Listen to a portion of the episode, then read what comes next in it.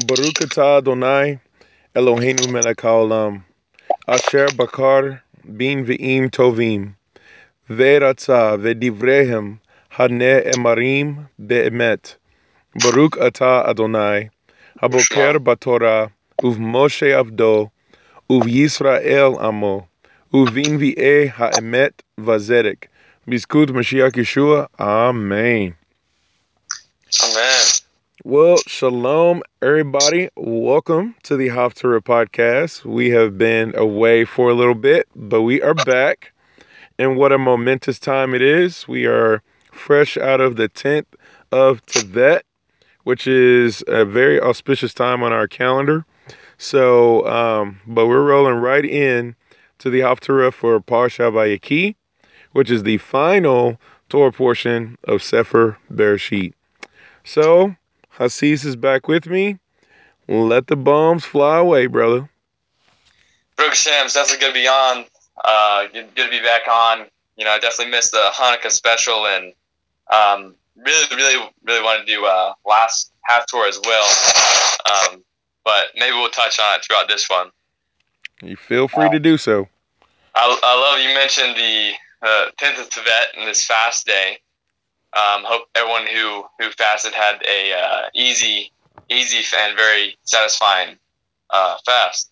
Amen. But it's unique because you know that that fast we we look at when the Babylonians were, were coming up to siege Jerusalem. This is when we could see them in the distance when they're camped outside our, our walls. And you know it's interesting because we're going. That's that's later in the book of of Kings, 2nd Mhm. Kings. Um, but now our half Torah is in the book of First Kings, the very beginning section, with the reign of the passing reign from David to his son Shlomo.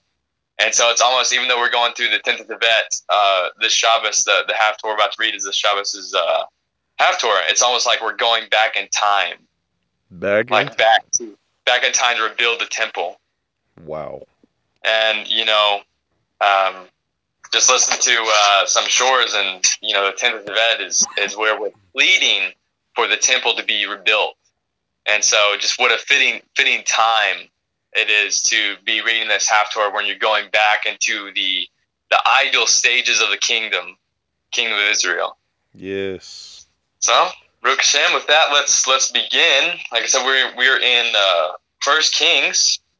This is the book that, according to uh, uh, Talmud and uh, and Chaz, uh, Chazal or sages, that was composed by Jeremiah. Oh snap! We back on Yirmiyahu. Uh huh. Oh, the one who, you know, witnessed the destruction of the temple. Yeah. And we are in the first section, like it says, this book is the, the book of Kings, and that's pretty much what it's about. You go through a lot of the prophets and all of the kings of Israel, and we're at the very beginning stages, which talks about the end of David's reign and the, the coming up of Shlomo's reign. Wow. Transitioning. Yes. All right. So let's just start with there's there's a few characters in this half Torah, which usually we just have a prophet and maybe um, another character, but we will we'll stick with a few things about David and Shlomo. This is really highlighting them. All right. All right. So a little bit about David, uh, how he became king. It's an interesting story. And God tested David by means of sheep and found him to be good shepherd. He would take the little sheep out to graze first, so that they could eat the tender grass. Afterwards, he took out the old ones, so that they could eat the medium grass. Finally, he took the young adults, only to chew the tough grass.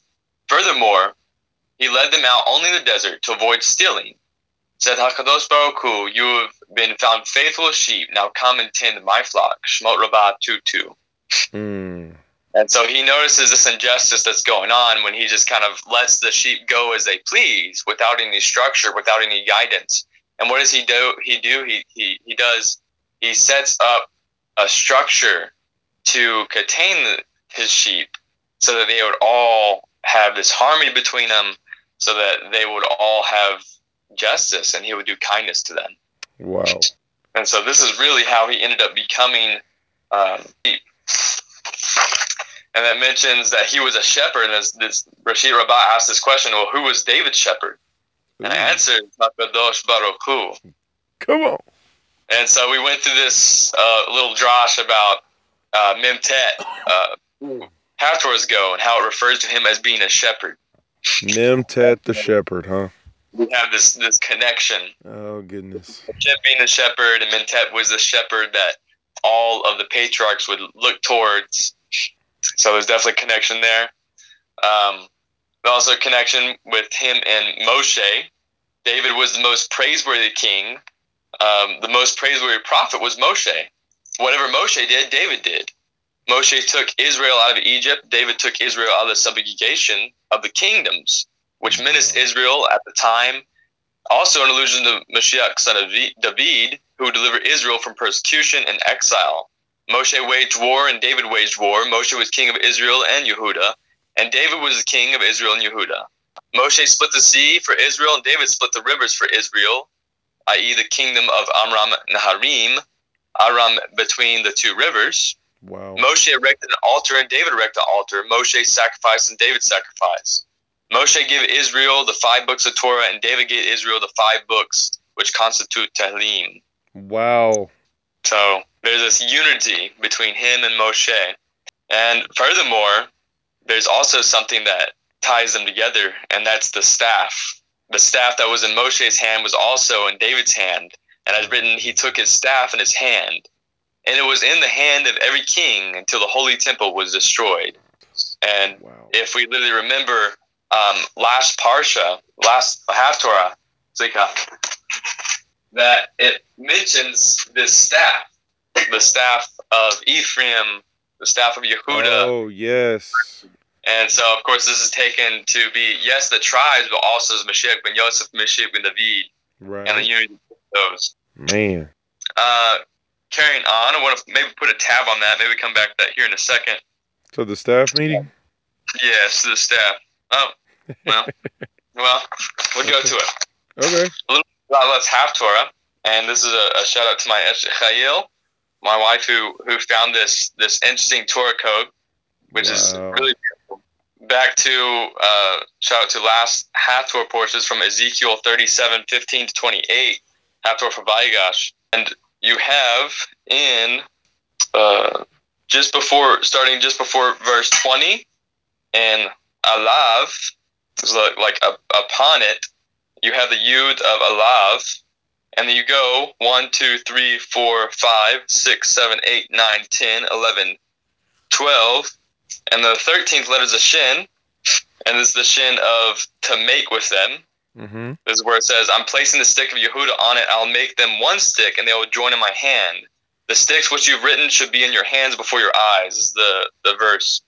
And you go from that shin 1, 2, 3, 4, 5, 6, 7, 8, 9, 10, 11, 12, 13 letters, and the 13 letters of Vav. And you go 13 letters more, and in the word Ha'itzim, you have the ayin of that word, which is, and, you know, so you have the uh, Itzim and the sticks. Mm-hmm. And so if you spell all that out, you get the word Yeshua.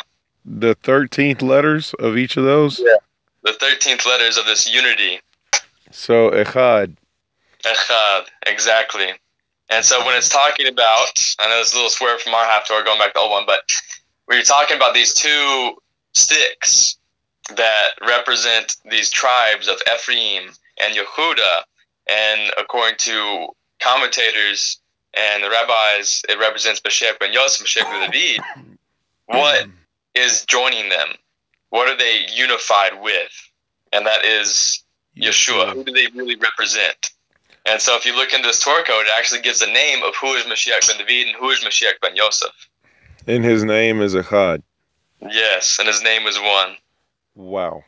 Well, uh, that'll do it for this week's podcast. Um, we didn't even get to the Haftarah for Vayechi, but we did do Haftarah. Oh my gosh. I mean, Vayigash.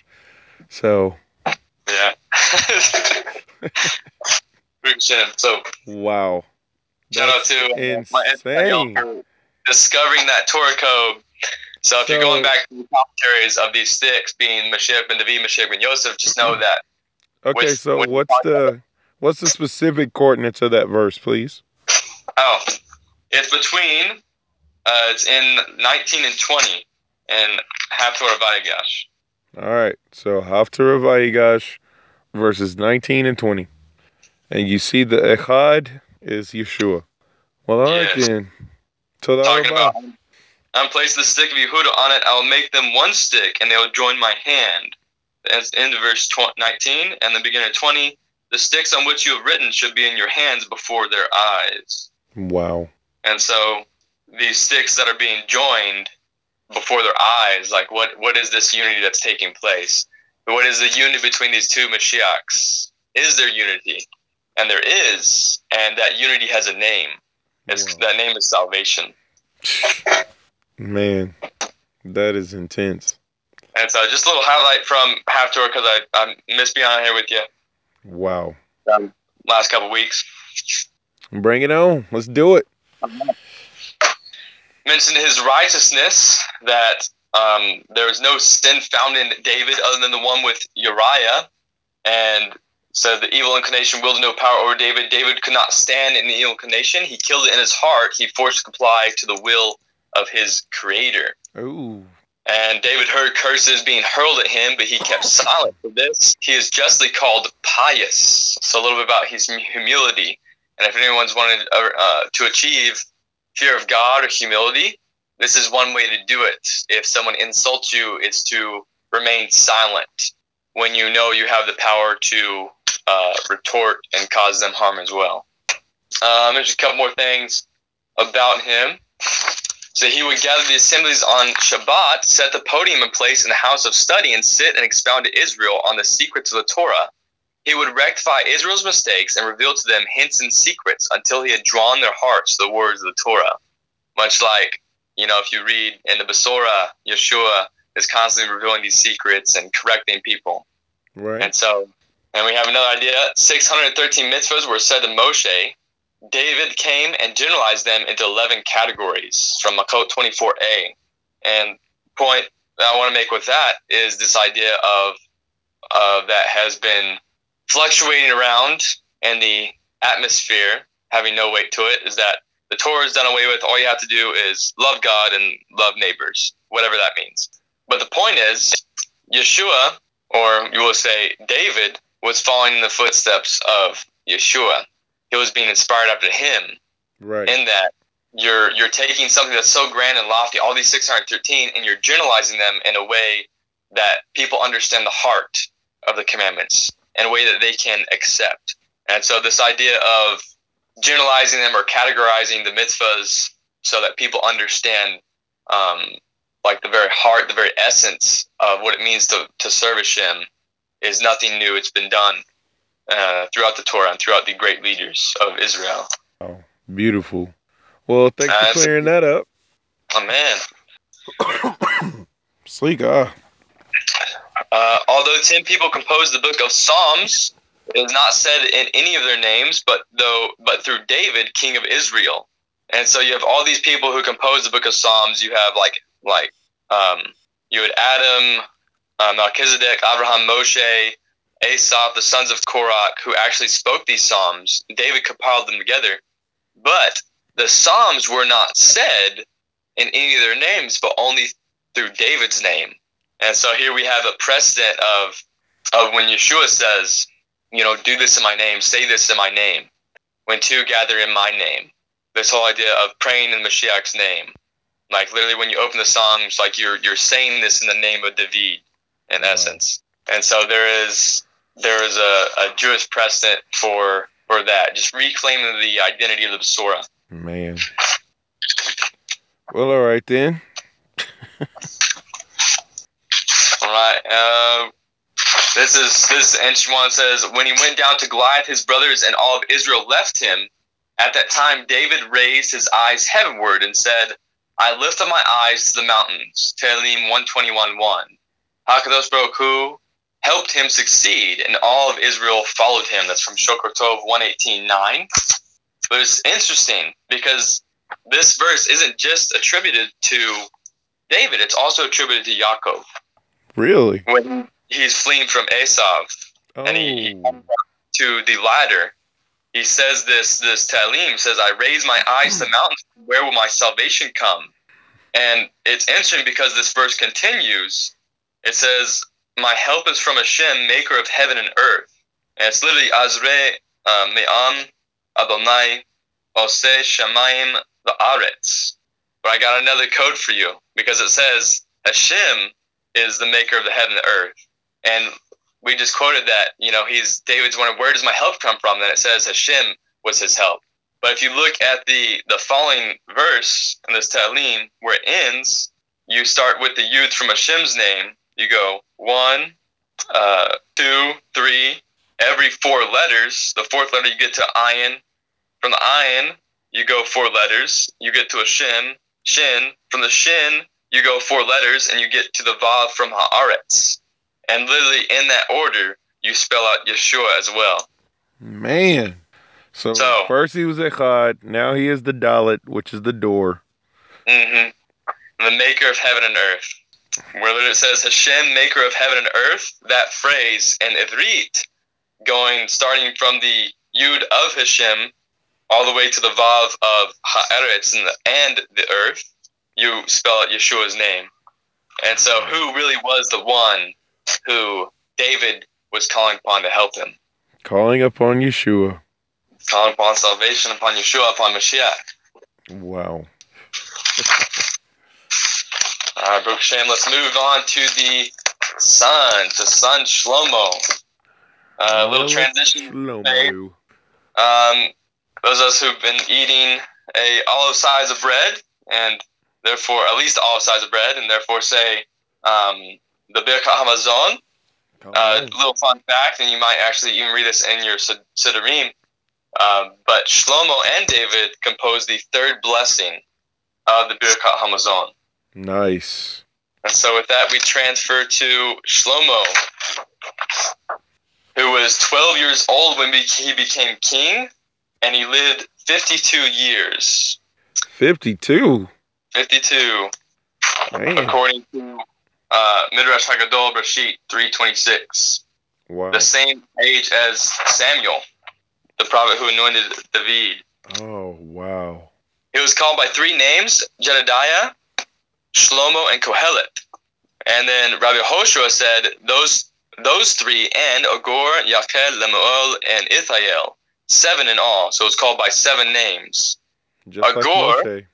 Yes. Agor.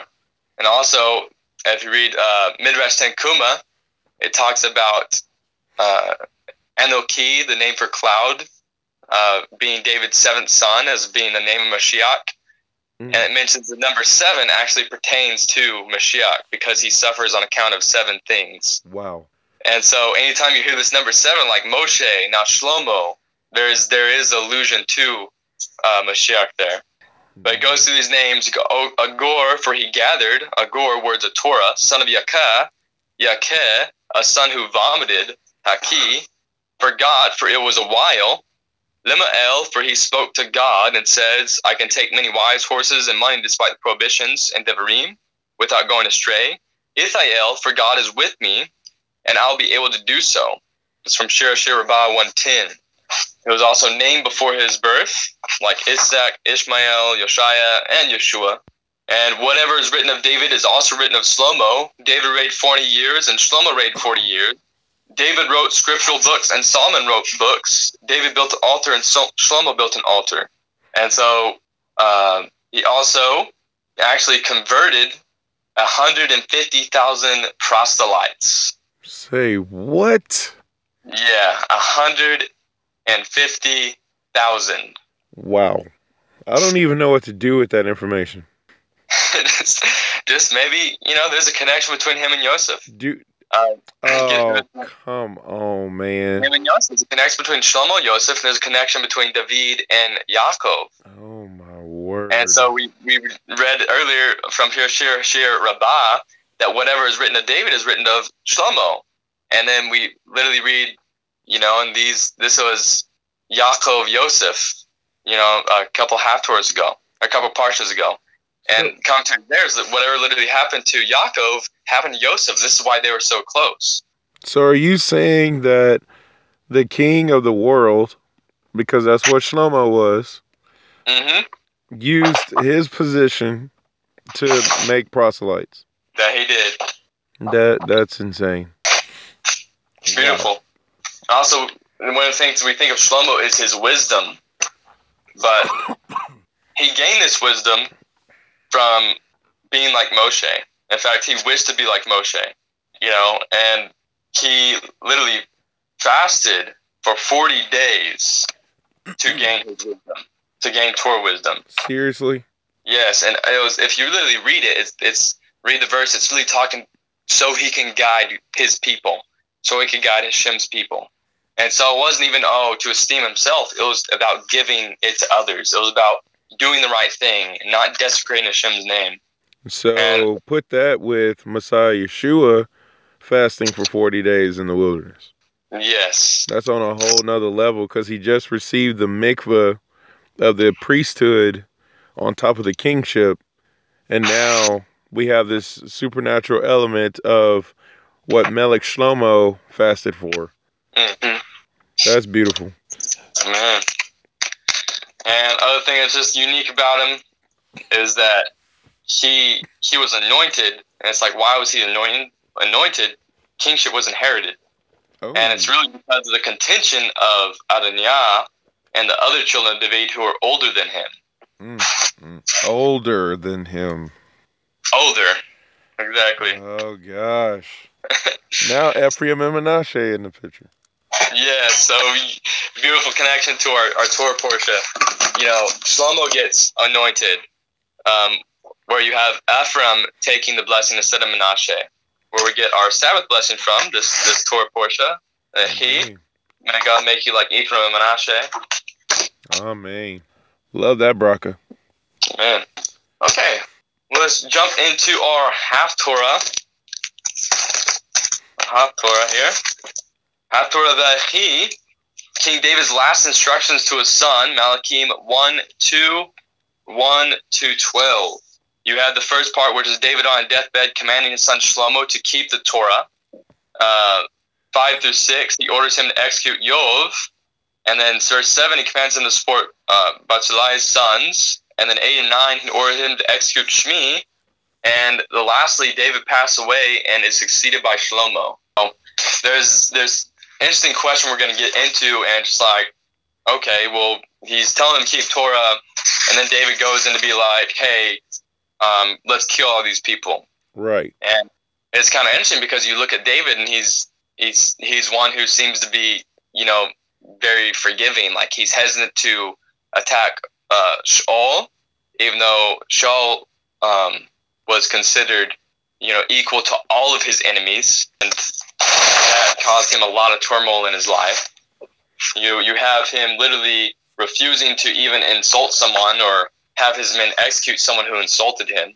Right. You have him willing to forgive so many people and bring them in. So the the question that we're going to answer B'ezras Hashem throughout this Haftorah um, is the question of, of what's the deal with David saying kill these people who seemingly served him for a good portion of their lives, if not the, the majority of it. Wow. Right. So we got a few links we'll touch on um, really quick. We mentioned this idea that that David is connected to Yaakov, and in fact, him, Yaakov Avinu, and David Hamelech are both known as the Bechir, the chosen one. Ooh. Where you have Yaakov is the Bechir Shabbat, the chosen one of the fa- forefathers, and David is the Bechir Hamelechim, the chosen ones of the kings of Bnei Israel. Oh my. And it literally says, why were they the chosen ones? Because of all the things that weighed on their mind, of their, their kingship, their rulership, all the struggles, all the stresses they had, they literally, really, their most concerned thing, the thing that weighed on their mind the most, was that their children should remain devoted to Hashem and follow the path of Torah and mitzvot. So this is really what made them the chosen, is that they were so engrossed with their children and raising Sadakim and pouring that into the next generation. You know, they they didn't take uh, their their status and their Torah knowledge to elevate themselves. They took it to pass it down to their children, which is interesting because if you remember, uh, there's a there's a midrash of the children of Israel trying to accept the Torah, but Hashem says you need guarantors, and they say, hey, the the the patriarchs will be our guarantors. They will be the prophets will be, and Hashem says no, and he quotes scripture to them, and you know how he does, like Yeshua did right, right. Well, the conclusion was is that the children of Israel will be the guarantee, and you you see why you see why Yaakov and David were the Bechir, why they were the chosen ones, because their mission in life was to make sure their children was were righteous, completely righteous, that they would serve Hashem. Why? So the Torah would be made great and glorious, and that Hashem's name would be elevated. And you know the uh, the Kehod Humash brought out the fact that when you keep alive the values that you lived for and you pass them on to the next generation, when they're instilled within the next generation, it's considered that is that as if you have never died after you pass away. So in other words, the legacy you leave and the passing on of the torch can it causes you to remain alive beyond your death. Amen. So if we're looking at the fact of the Torah having children as guarantors, we're basically creating a lineage of fathers who never die.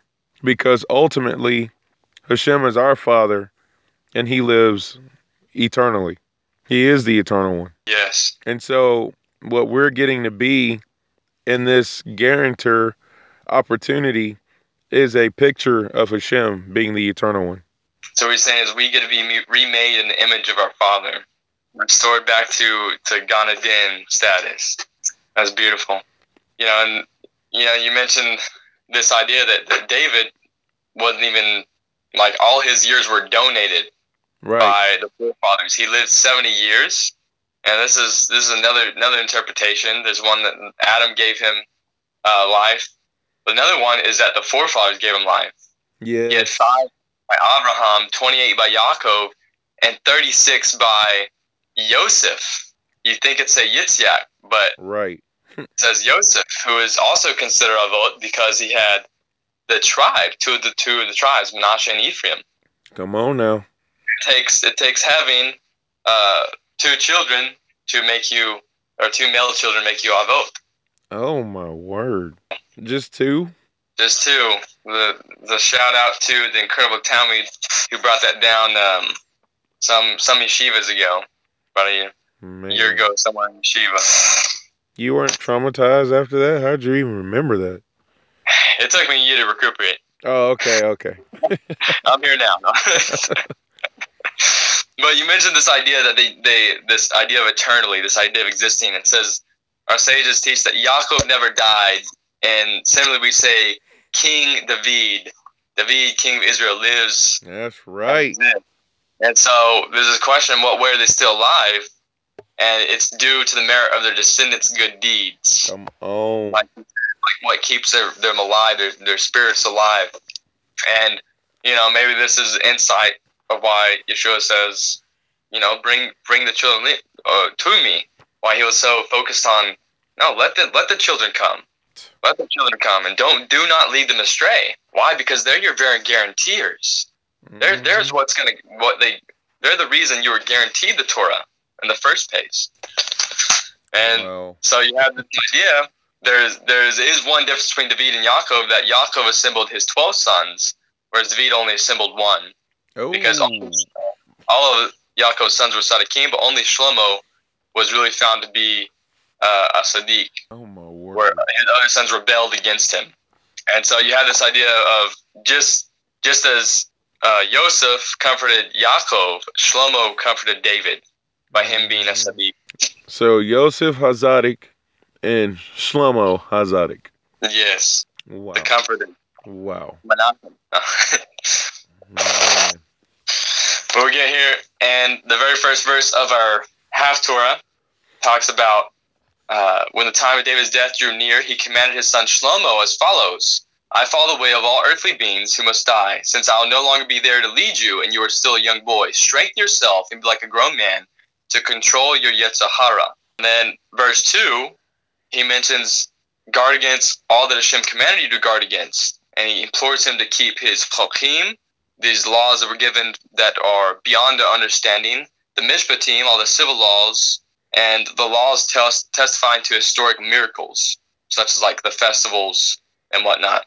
And so he instructs them to do everything, essentially keep the Torah. This is the same thing that that uh, Yaakov to his twelve sons: keep the mitzvot, stay in Hashem's wheel.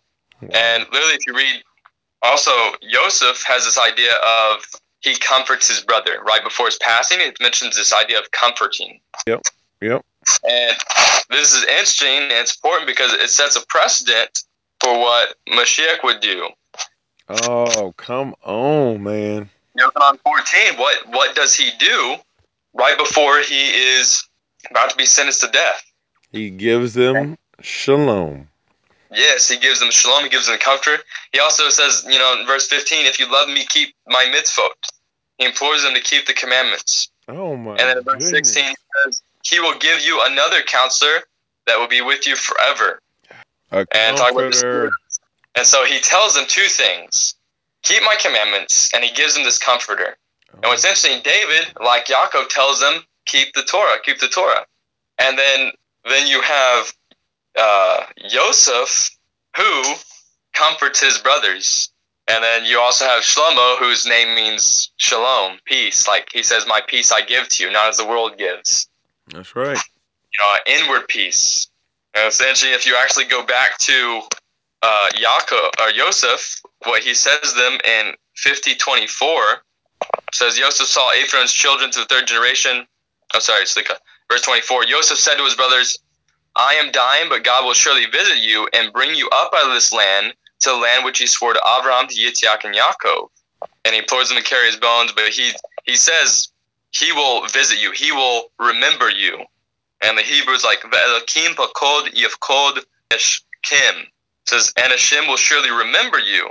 And there's this double language. And the Lubliner Rav, Rav Meir Shapiro, he, he comments on this. He says, there's a double language being implored here to teach us that a prospective Redeemer must fulfill his mission with a double redemption, spiritual as well as physical.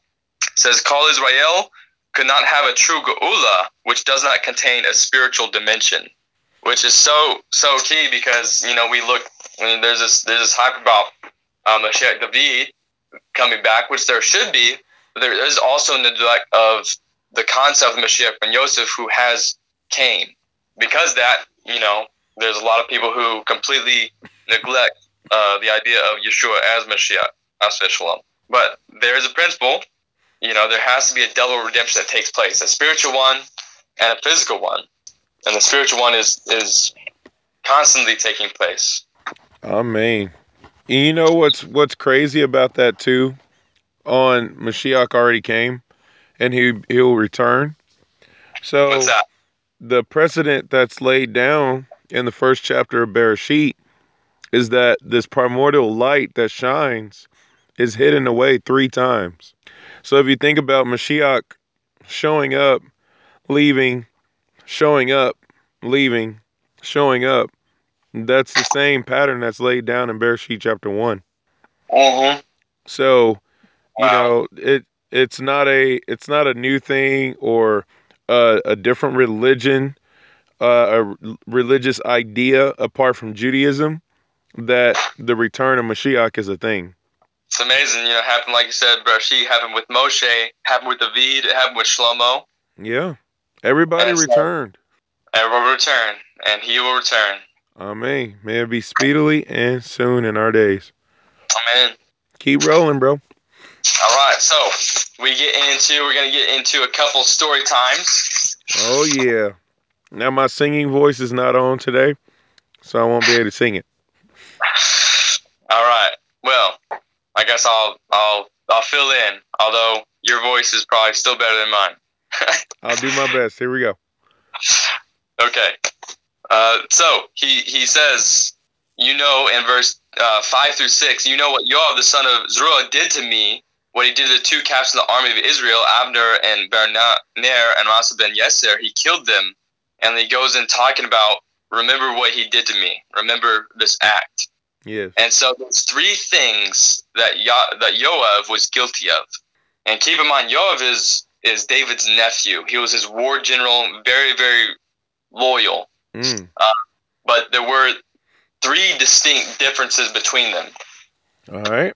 Not not necessarily three, but there's there's one mis, uh, distinct differences between them, and essentially it was their their goal and their methods were completely completely um, it was a complete dichotomy. You have David's own goal was not necessarily to rule; it was just sim- simply serve God faithfully. Mm. His total and sincere dedication to God and the Torah that God chose him as king of Israel. So he had this very sincere devotion to Torah and to Hashem, and he epitomized, literally epitomized what every Jew should aspire to become. And loyalty, it comments that because he was so loyal to Hashem, because he feared Hashem so much, that loyalty to him was like loyalty to God. Oh. Oh. However, Yoav, he had loyalty of a different kind. He, his goal was his own interest and the interest of his kin. He literally wanted to establish his tribe, the tribe of Yehuda, as a leader of all other tribes and his own family as the ruling tribe of the entire nation.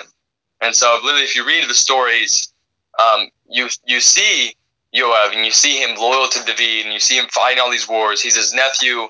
He's like this great general, this amazing general who everyone fears and respects. He's a Torah scholar. It mentions that he would he was very um, he gave a lot of charity. He wouldn't have anything to eat unless he fed the poor first. You know, so he had a lot of good qualities to him. His one of his his ultimate downfall was this loyalty, this misplaced sense of loyalty. Loyalty can be a very good thing, but it's kind of like uh, you have the idea that incredible talent brought down of Source Mountain. Everything has to be in its proper place. That's right. You know, you you have loyalty to Hashem first and foremost. Nothing comes in between that. What Hashem says, what uh, Chazal have ruled, you know, there it is. Wow. You know, and second that, you know, you you have all these other loyalties that come to that, but nothing should get in the way. Where it's loyalty to um, ideals, desires, uh, even a community or or a synagogue.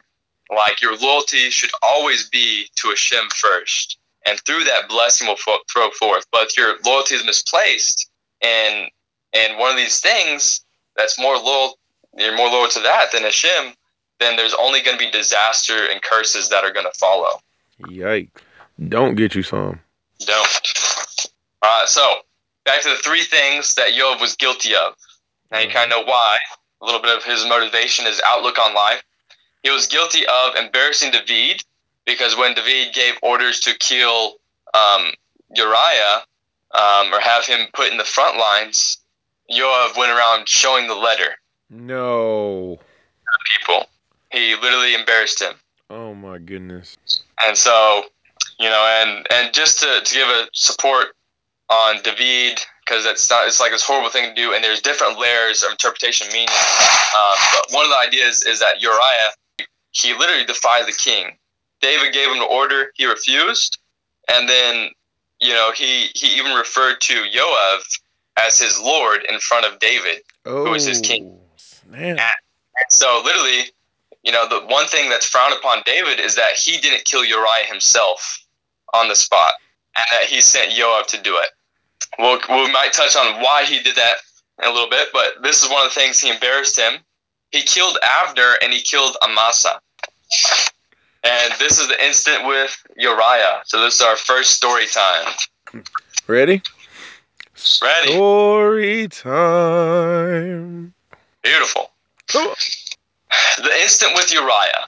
King David wished to marry Bathsheba since her husband Uriah had uh, disobeyed a royal commandment and deserved capital punishment. King David sent a written message to General Joab. Place Uriah in the front lines of the battle where he's likely to be killed. Joab obeyed, and Uriah was fatally wounded. King David's military commanders were unaware of the king's orders. Upon hearing about Uriah's death, pandemonium broke out. The commanders were furious at Joab for having made the serious mistake of placing a valuable soldier like Uriah, one of David's mighty men, in such a vulnerable position. They threatened to put Joab to death. To protect himself, Joab showed them the royal document containing David's orders. This was a highly embarrassing thing for David. Joab later insisted that he had com- compromised David only because he feared his life. He maintained that other generals had been ready to kill him for causing Uriah's death. In truth, however, Joab was a fearless man who never took another threat, another threat seriously, as we see from the next two incidents that would occur. He could have surely found a way of saving face without implicating David. For that misdemeanor alone, the king considered Joab deserving of capital punishment. However, David could not afford to execute Joab. He was too dependent on him. He was a powerful general whose name was feared among the Philistine and other enemies of the Jewish people. Moreover, the Jewish nation trusted Joab, and he had a following of staunch supporters. His death would have thrown the country into turmoil. Therefore, David decided to bide his time. then we had the murder of Abner. Story time, part two. Scene two. Joab kills Abner. When David became king, he was acknowledged by only by his own tribe, Yehuda. The other tribes of Israel crowned Shaul's son, Ishbosheth, uh, as their next king. Mm. But Ishbosheth was merely a figurehead. The power behind him actually belonged to Abner, Shaul's general. Yoav, we mentioned, was David's general. After two years of da- after David's coronation, a meeting occurred between the two generals, Yoav and Abner, and their troops. And the skirmish broke out between their soldiers, and it led into a full-fledged battle. Before long, Abner's group was losing ground and dispersed. They ran away. They fled. Yoav's brother Aziel, who was extremely light-footed, ran in hot pursuit of Abner. Abner knew, though, that he could easily tackle Aziel if it came to direct confrontation. Turned around to face his pursuer, Abner called out to Aziel, Who you can spare your life. Turn back and pretend that you are following someone else. Aziel refused and kept at Abner's heels. Seeing that Aziel insisted on continuing the chase, Abner gave him one more ultimatum. Let me be, or else I must strike you before you strike me. How will I be able to face your brother Joab? Aziel foolishly continued on his course. Abner aimed his spear at Asiel's rib, wounded him mortally. After Asiel's death, Joab and another brother set out to pursue Abner, but without success. And it goes on to, to say how Abner was insulted by Ishbosheth, and he went over to King David. He said, I'm going to join your side. And he promised him that the tribe of Benjamin, he would get the tribe on David's side, and he would get him a following. And so David accepts him, and he brings him this good tidings. But meanwhile, you have Joab, Joab with all these embittered feelings, and he's completely unhappy with King David's ruling that Abner was now going to be a general for him. Yeah. And so he, he makes this plan. He starts concocting this plan to destroy Abner. So, without David's knowledge, he called Abner back to the in the king's name, pretending that David had forgotten to give him a message. Abner returned to, in good faith, unaware of Joab's evil intentions. Joab then initiated a halakhic discussion about with Abner, asking him, "How does a woman with crippled arms remove the shoe from her brother-in-law's foot if she's to perform chalitza?" "She does so with her teeth," replied Abner, and bent down to demonstrate. At that moment, Joab rammed his sword into Abner's body, killing him. Seriously? Mm-hmm. So he asks him this halakhic question. He pretends to be acting in the name of the king, and as he bends down to show him, he rams a sword through his body, and he is uh, he's actually acqu- acquitted by the Beit Din. The Beit Din comes in, they're trying to judge him, but he's acquitted by the Beit Din. Really? Mm hmm So, So- what's really interesting about this, this is another time that I see the Halitza ceremony used for an act of betrayal. Because that was the whole thing behind Yosef being sold. Yes. Because the leather shoe from the Halitza ceremony is derived from the shoes that the brothers sold Yosef for. hmm Man, okay. So there's this underlying tone. That'd be a beautiful study. Wow. You know, the pizza and this betrayal aspect to it. Okay, well, keep going. So this is obviously bad PR for David, and he like this is all this is done by his nephew, his his main general, and so the people think David's just bringing men in to have them killed and eliminate all the all the opponents. Ooh. And so David institutes he does a public fast so that um, he would regain the people's faith in him. But Wow. still, he's left in a dilemma because he he has the power to kill Yoav, right. but he can't because killing Yoav would mean the disruption of his entire kingdom. yeah. And so he suffers. He suffers the bad, the desecration of his own image for the sake of unity with his kingdom. But he did put five curses on Yoav the Zavaim, leopards, cripples, victims of the sword, and poverty. And each of these curses are like death. Wow. So that part is to is a foreshadow moment to be continued later. And section three, section three, Yoav kills Amasa.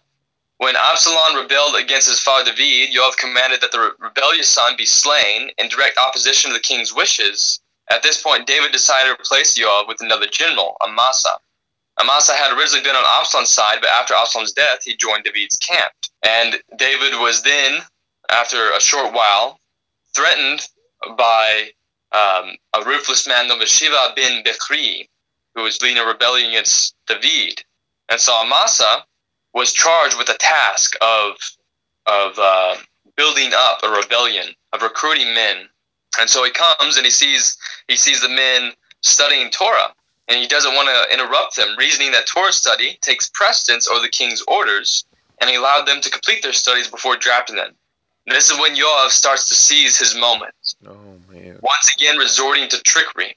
Before his next step meeting with Amasa, he just deliberately placed his sword in a horizontal position in his belt. While Yoav and Amasa stood facing each other, the sword slipped to the ground. Slipped in quotation marks. Mm. Stooping to pick it up, Yoav thrust it into Amasa's body before the latter even realized what was happening. And so again, he drops his sword, he picks it up, and he cuts into Amasa, killing him.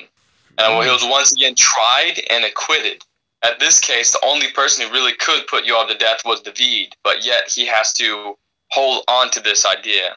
Like he has to, he has to hold on to it, allow his reputation to be desecrated, his image to be desecrated, so his kingdom can still be held together. Man.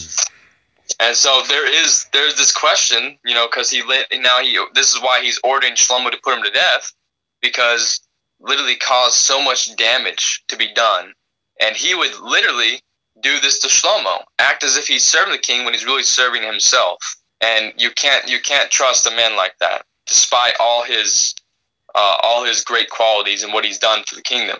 Right. And so he orders Shlomo to kill Yoav. And there's a question why wouldn't he just forgive Yoav? There's this idea there's something more than just protecting the son Shlomo from what's to come, uh, more than clearing suspicion from his name. What he's really doing to Yoav when he says, "Don't let his, don't let him him die of old age," like literally take vengeance upon him. He literally does a kindness for him.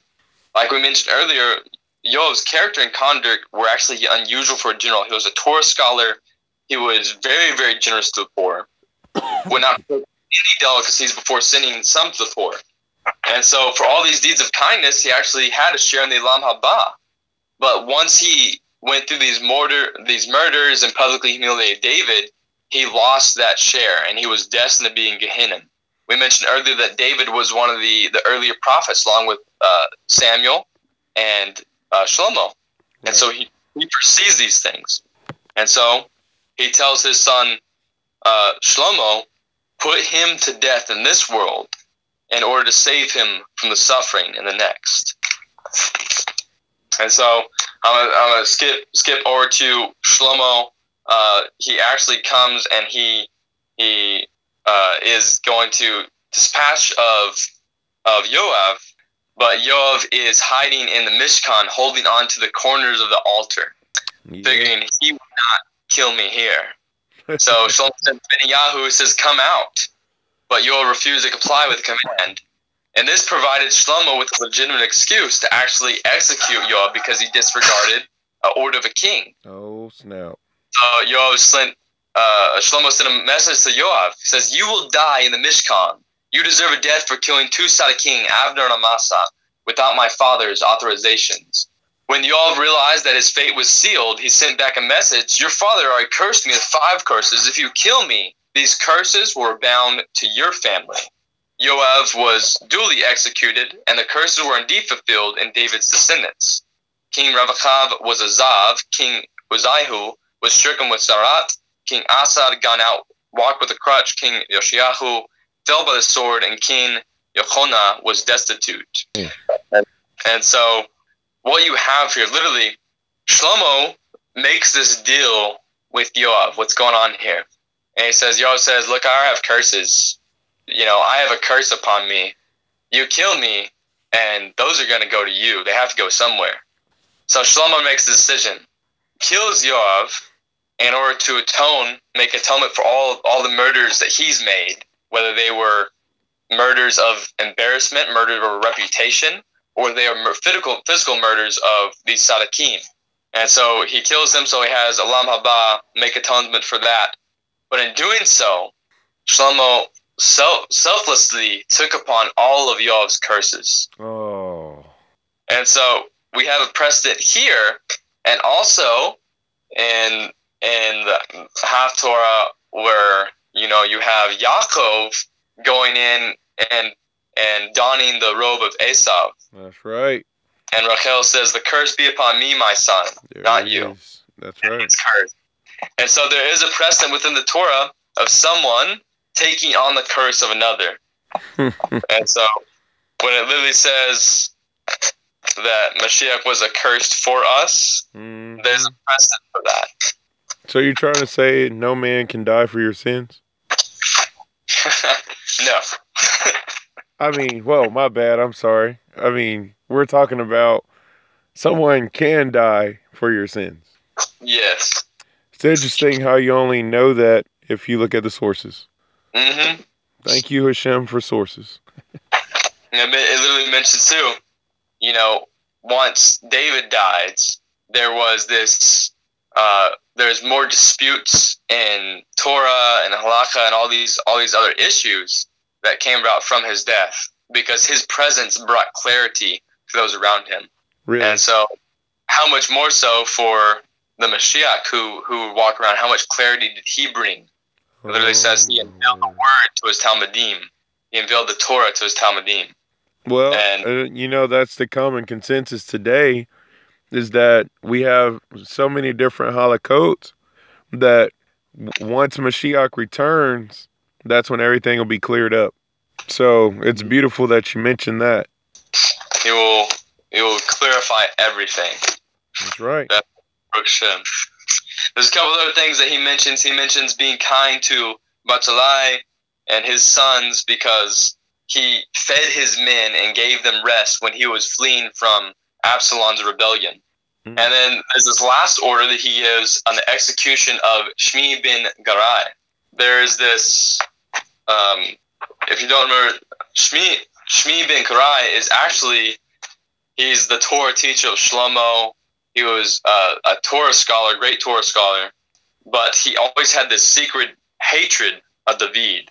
and when when David says he cursed me with, it's sometimes translated with an explicit or terrible or grieving curse. Mhm. The word there in Hebrew is nimretzet, and it's somewhat of an acronym according to Chazal.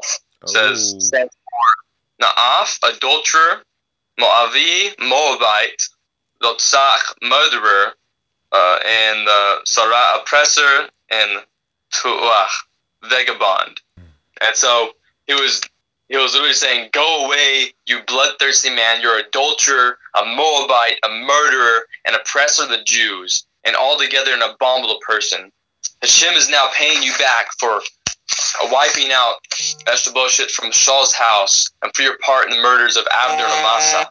And so, like literally, this is David's lowest moment. His son has rebelled against him. He's taken his his kingdom and he's literally wandering about and here's this guy here's Shimi who was once his like was who was his son Shlomo's Torah teacher Right. and he's hurling rocks and insults at him and and David says silence and he says no what he says is from Hashem Hashem is is demanding something of, of me. And it's a good good uh, mindset to have is whenever we're afflicted, we're afflicted to bring atonement and a cleansing from our sins. And this Yes. is how we know Yes. Hashem has a our teshuva is all the afflictions that we go through. Man, And so keep keep silent and accept that with joy and suffering. I mean, Ultimately, what are you doing in that moment? When you're when you're accepting the suffering, And your suffering yes, humility, and you are literally jo- joining to Mashiach ben Yosef, Oh my goodness. suffering servant, who literally has to lower his position to make room for Mashiach ben David, for the kingdom to be established. You have to accept afflictions upon yourself. And this is literally why when the, the Talmudim Yeshua were, were whipped, they went out with joy. Yes. Joy. Why? Not, not just because the blessings they were going to receive, but because in that moment they just lost their their rabbi, they lost their Mashiach, they were without him for so long, and in this moment, in their suffering, they got to connect with him. They knew they were truly his Talmudim. They knew they were truly his son. And whenever we come into affliction, where it's uh, we were blessed with this, someone's cheated us, um, we're, there's there's a blessing that's unable to happen, or you know we're being outcasted, whatever form it may come. Just know that Mashiach, Yeshua went through it. Just know our forefathers went through it. Know that David went through it, and take comfort in that. Take comfort in knowing that you are a child of the Sadakim. I mean, may I tag on to that? Yeah, yeah, go for it. Two things. I just wanted to say that this is the matzah that we eat on Pesach. Ooh, It's literally called bread of our affliction, and it's pierced and striped. And then, yes, second of all, with our daily prayer of being bound to Mashiach, being literally bound to Him, like this suffering and affliction that we're talking about, when we bind ourselves to Mashiach, we're binding ourselves to atonement, constant atonement. And that is the most beautiful thing for us as believers who are uh, we're we're born again, true enough, and we're made new. We're new creations. But there are times that we are missing the mark. Sleek out my voice there.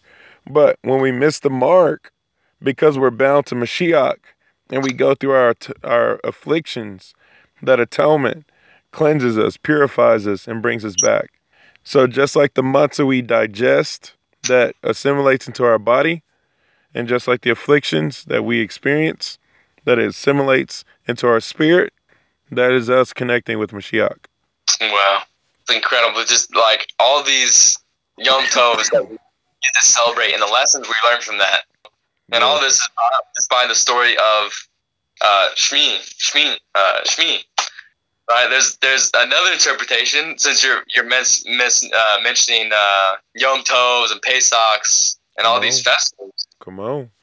is that one reason that he did not kill Shimi initially is that through him would be begotten Mordecai. Oh my word. All all of Israel. Seriously. And so we mentioned these guys. They weren't just they weren't just kings. They were prophets. They're prophets, and so you, know, you have you have that that idea brought forth. So there you got you got your Purim and your Pesach. Prepare for those Yom Tovs coming up. Could you But- imagine the very people who revile you, who scorn you, and to know that they're going to have a descendant that's going to save the nation? I mean, come on, man. Like, talk about love your enemies, pray for your enemies. Yes, Wow. it was the king of that, and like even like literally, he was the king of that. but Dude, You know, okay. since that he would pray that he would not fall into Saul's hands, and what what uh, rabbis interpret that is he would pray that Saul would not fall in his hands, that Saul would not die by his hand. Oh my goodness. And so, literally, David would literally pray for his enemies because Saul was Oh the he was the compilation of all his enemies. He was equal of all his enemies put together. Okay. Well, all right then. So Wow. there's this idea of what uh, Shimi did to David. Again, David refrains from uh, killing him. He literally comes up and he says um, he manipulates this whole idea of forgiveness. Yeah. I don't know if anyone's ever been in a situation where someone has wronged them completely and they're not really apologizing, but they manipulate this idea of forgiveness in order to guilt trip you into forgiving them even though they're not really apologizing. Wow. Kind of a the complex complex situation. But he literally came back and was asking forgiveness, quote unquote, from David, even though he wasn't sincere. He was just afraid, afraid of his life. Wow. And it says, he begged for forgiveness using the most eloquent terms to describe how he was the first from Joseph's family to welcome King's return. He meant to him, Joseph also forgave his brothers, even though they had treated him deplorably. And he says, All the Jews are waiting to see your reaction. If you're kind to me, they will surely accept you as king. Are you And so- serious? He literally manipulates David in order to forgive him. Oh my word. And so he agreed not to kill him, essentially for the people's sake, because he didn't want the people to be afraid of him. You know, and so, and then there's the whole idea of him seeing Mordecai being brought through him, and he didn't want there to be a rebellion, another rebellion in the kingdom. So here, he- here he is again, suffering for the sake of unity, suffering for the sake of unity that may take place through his son Shlomo. Man. And he he gives Shlomo instructions: be wise in the way you deal with him. And so Shlomo is, of course, being the, being the wisest of all men. Right? Get you some. All right, this will be our final section of story time. Story time. Come on. Shimi lived outside of Yerushalayim, but after David's death, Shlomo called him and commanded, "Build yourself a house in Yerushalayim, and don't ever set foot outside the city. Know that on the day you step past the river Kidron, you will die." Shimi agreed. Shlomo thought of this plan in order to fulfill his father's instructions to find a pretext for executing Shimi. Was there a reason for the particular commandment of staying in, in Yerushalayim? Perhaps Shlomo had in mind that even though Shimi deserved to die for having cursed the king, he was given a reprieve as long as he remained in the, in the Beit HaMidrash and taught Torah to his students. But as soon as he left, that merit would be lost and he would have to be put to death. Moreover, Shlomo was afraid that Shimi would incite the people to rebel against him, just as he had rebelled against David. He therefore confined him to staying within the walls of Jerusalem. Shimi complied with this edict for two years.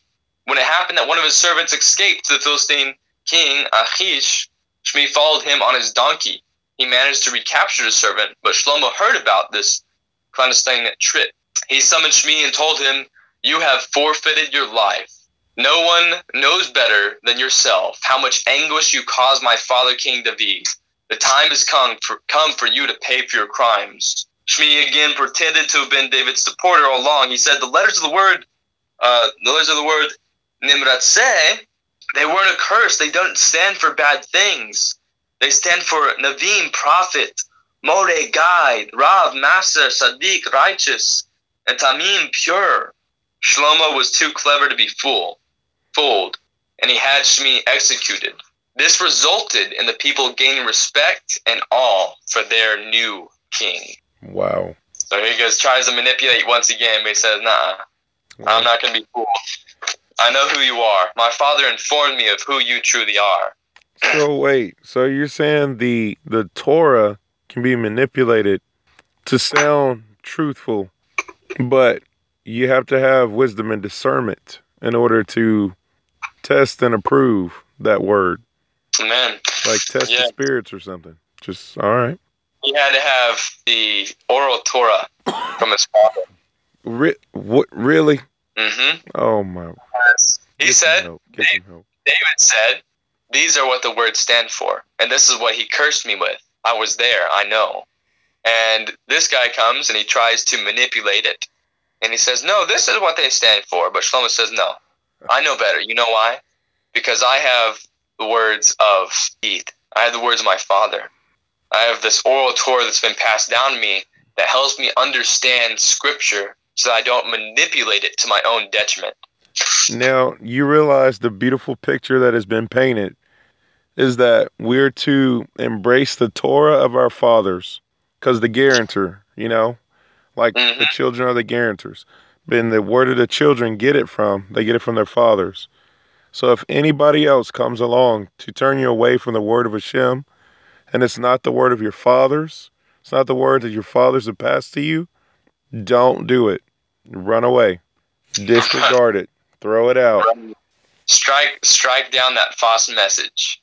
Man, that is so beautiful because you look at how the written and the oral Torah are constantly manipulated on a daily basis. And it's like, who are you going to listen to? Your father? Or are you going to listen to a stranger? hmm Wow. But just just the whole whole other aspect of that is this concept of David had every right to act in anger towards these men.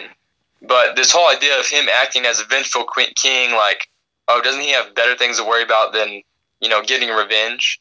No, David understood the concept that vengeance was the Lord's, vengeance was Hashem's.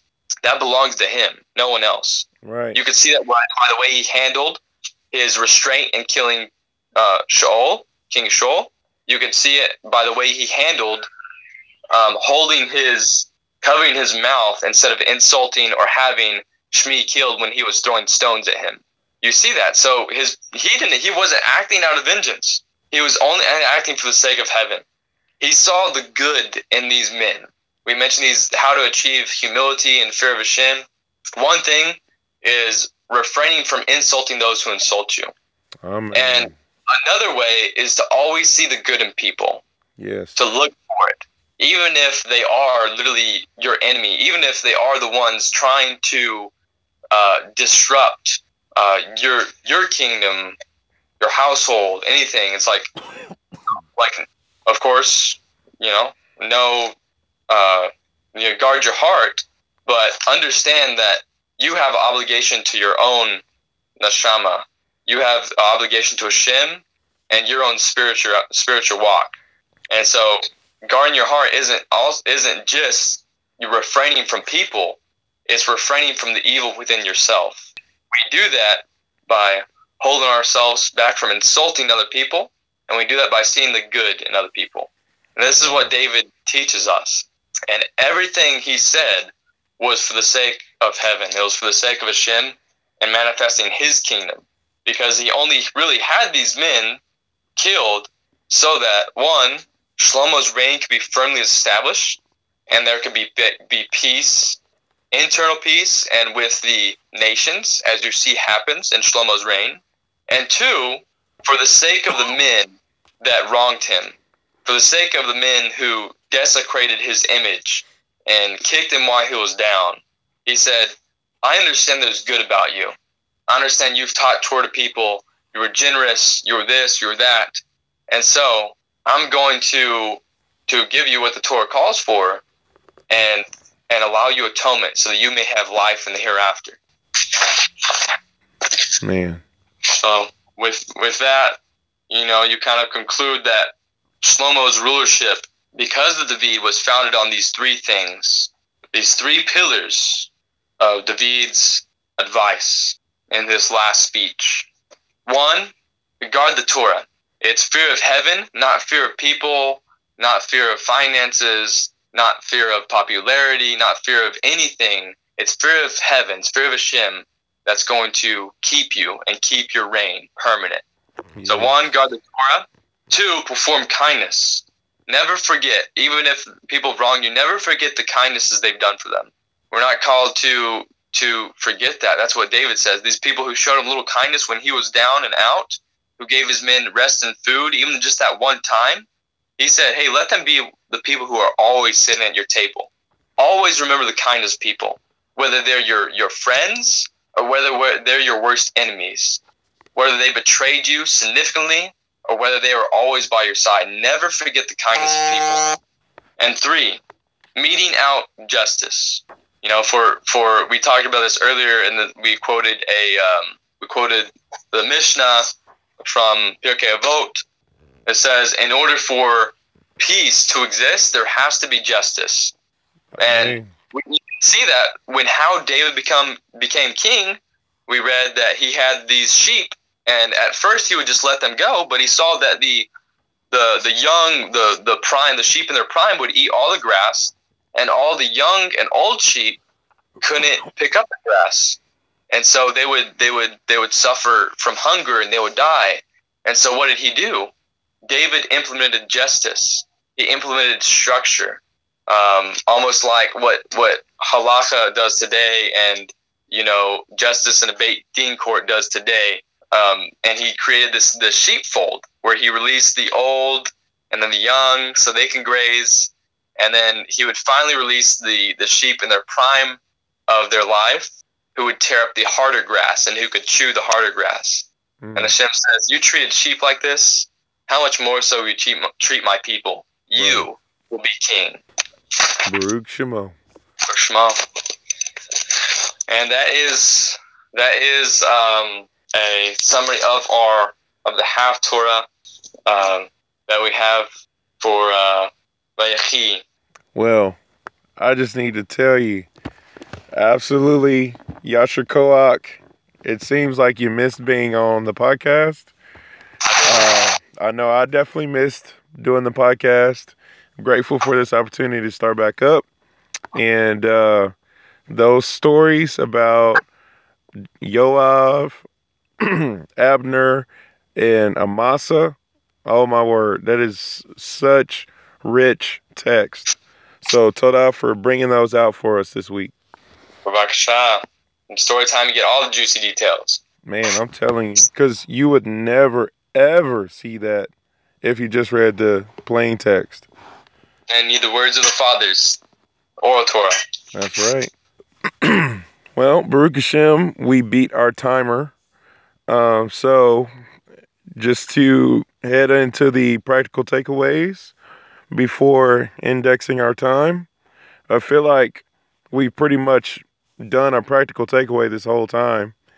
But for the sake of reiterating, would you like to do that for us? Yeah, um, I'll I'll pick up just just this one aspect, and it's the idea of when there's problems in your life, good. Because if there's a problem in your life, why not say that's a good thing? Because that means there's a solution. And you know, if if, if someone's not where they need to be spiritually, good. And why do I say good with that? Um, because they have so much potential for spiritual growth. You know, it's our job to to like the V being prayer for them. And if we are suffering, good. I say good? Because we get to connect to the forefathers. We get to connect to all these Sadiqim, David, Shlomo, Moshe, and ultimately we get to connect to Yeshua. Amen. And it's only through our suffering, it's only through our afflictions, it's only through our, our punishments in this world that we have atonement in the next. And it's only through our suffering, unity is brought into the world, that Torah is brought into the world. And so may we accept that uh, hard thing to accept, but may we accept that with joy and Amen. in our sufferings understand that that our joy comes through we get to be attached to Hashem in this moment. We get to understand something that only He knows. only He true, truly feels. Wow. Being being molded into the image of our Father is not an easy task. It'll be painful, but it will be worth it, and we will have a reward in the Olam Haba. Well, as a famous, distinguished gentleman said, how can we expect to reign with him if we don't first suffer with him? Amen. That's, uh, man, what a way to end this week's Haftarah. So, to Toda Rabbah for that information and for the insights, Slika. wow. I, I look forward to having my voice completely back. So, Baruch Hashem. Um, but in the meantime, Hashem, may you help us all to suffer with Mashiach. Mashiach Yeshua is currently suffering with the lepers outside the community. The people who he should be king over, he is apart from. So, Father, help us to bear one another's burdens, to be unified for your kingdom. And may we toil in Torah and pray for wisdom and attach ourselves to Yeshua HaMashiach. Amen ve'amen. Amen. Refuah Shlema, Toda rabah. you a, a speedy, speedily and complete recovery. Amen. May it be so. Well, without further ado, what do we know? What do we know? Thank you, Hashem. Baruch Adonai, Eloheinu melech haolam, zur kol haolamim, zadik bekol hadorot, ha'el ha'ne'eman, ha'omer ve'oseh, hamdaber umkayem, shekol devarav emet vazedek. Ne'eman atah hu Adonai Eloheinu, ve'ne'emanim devareka, ve'davar echad mid vareka akor lo yashuv rekam ki el melek ne'eman verakaman ata baruch ata Adonai ha'el ha'ne'eman bekol davrav bishem Yeshua. Amen. Amen. all right well to all of our listeners toda rabah this is Shomer Man and Chassis Baz signing off for the Haftarah Get you some. So Shavua Tov and Shalom.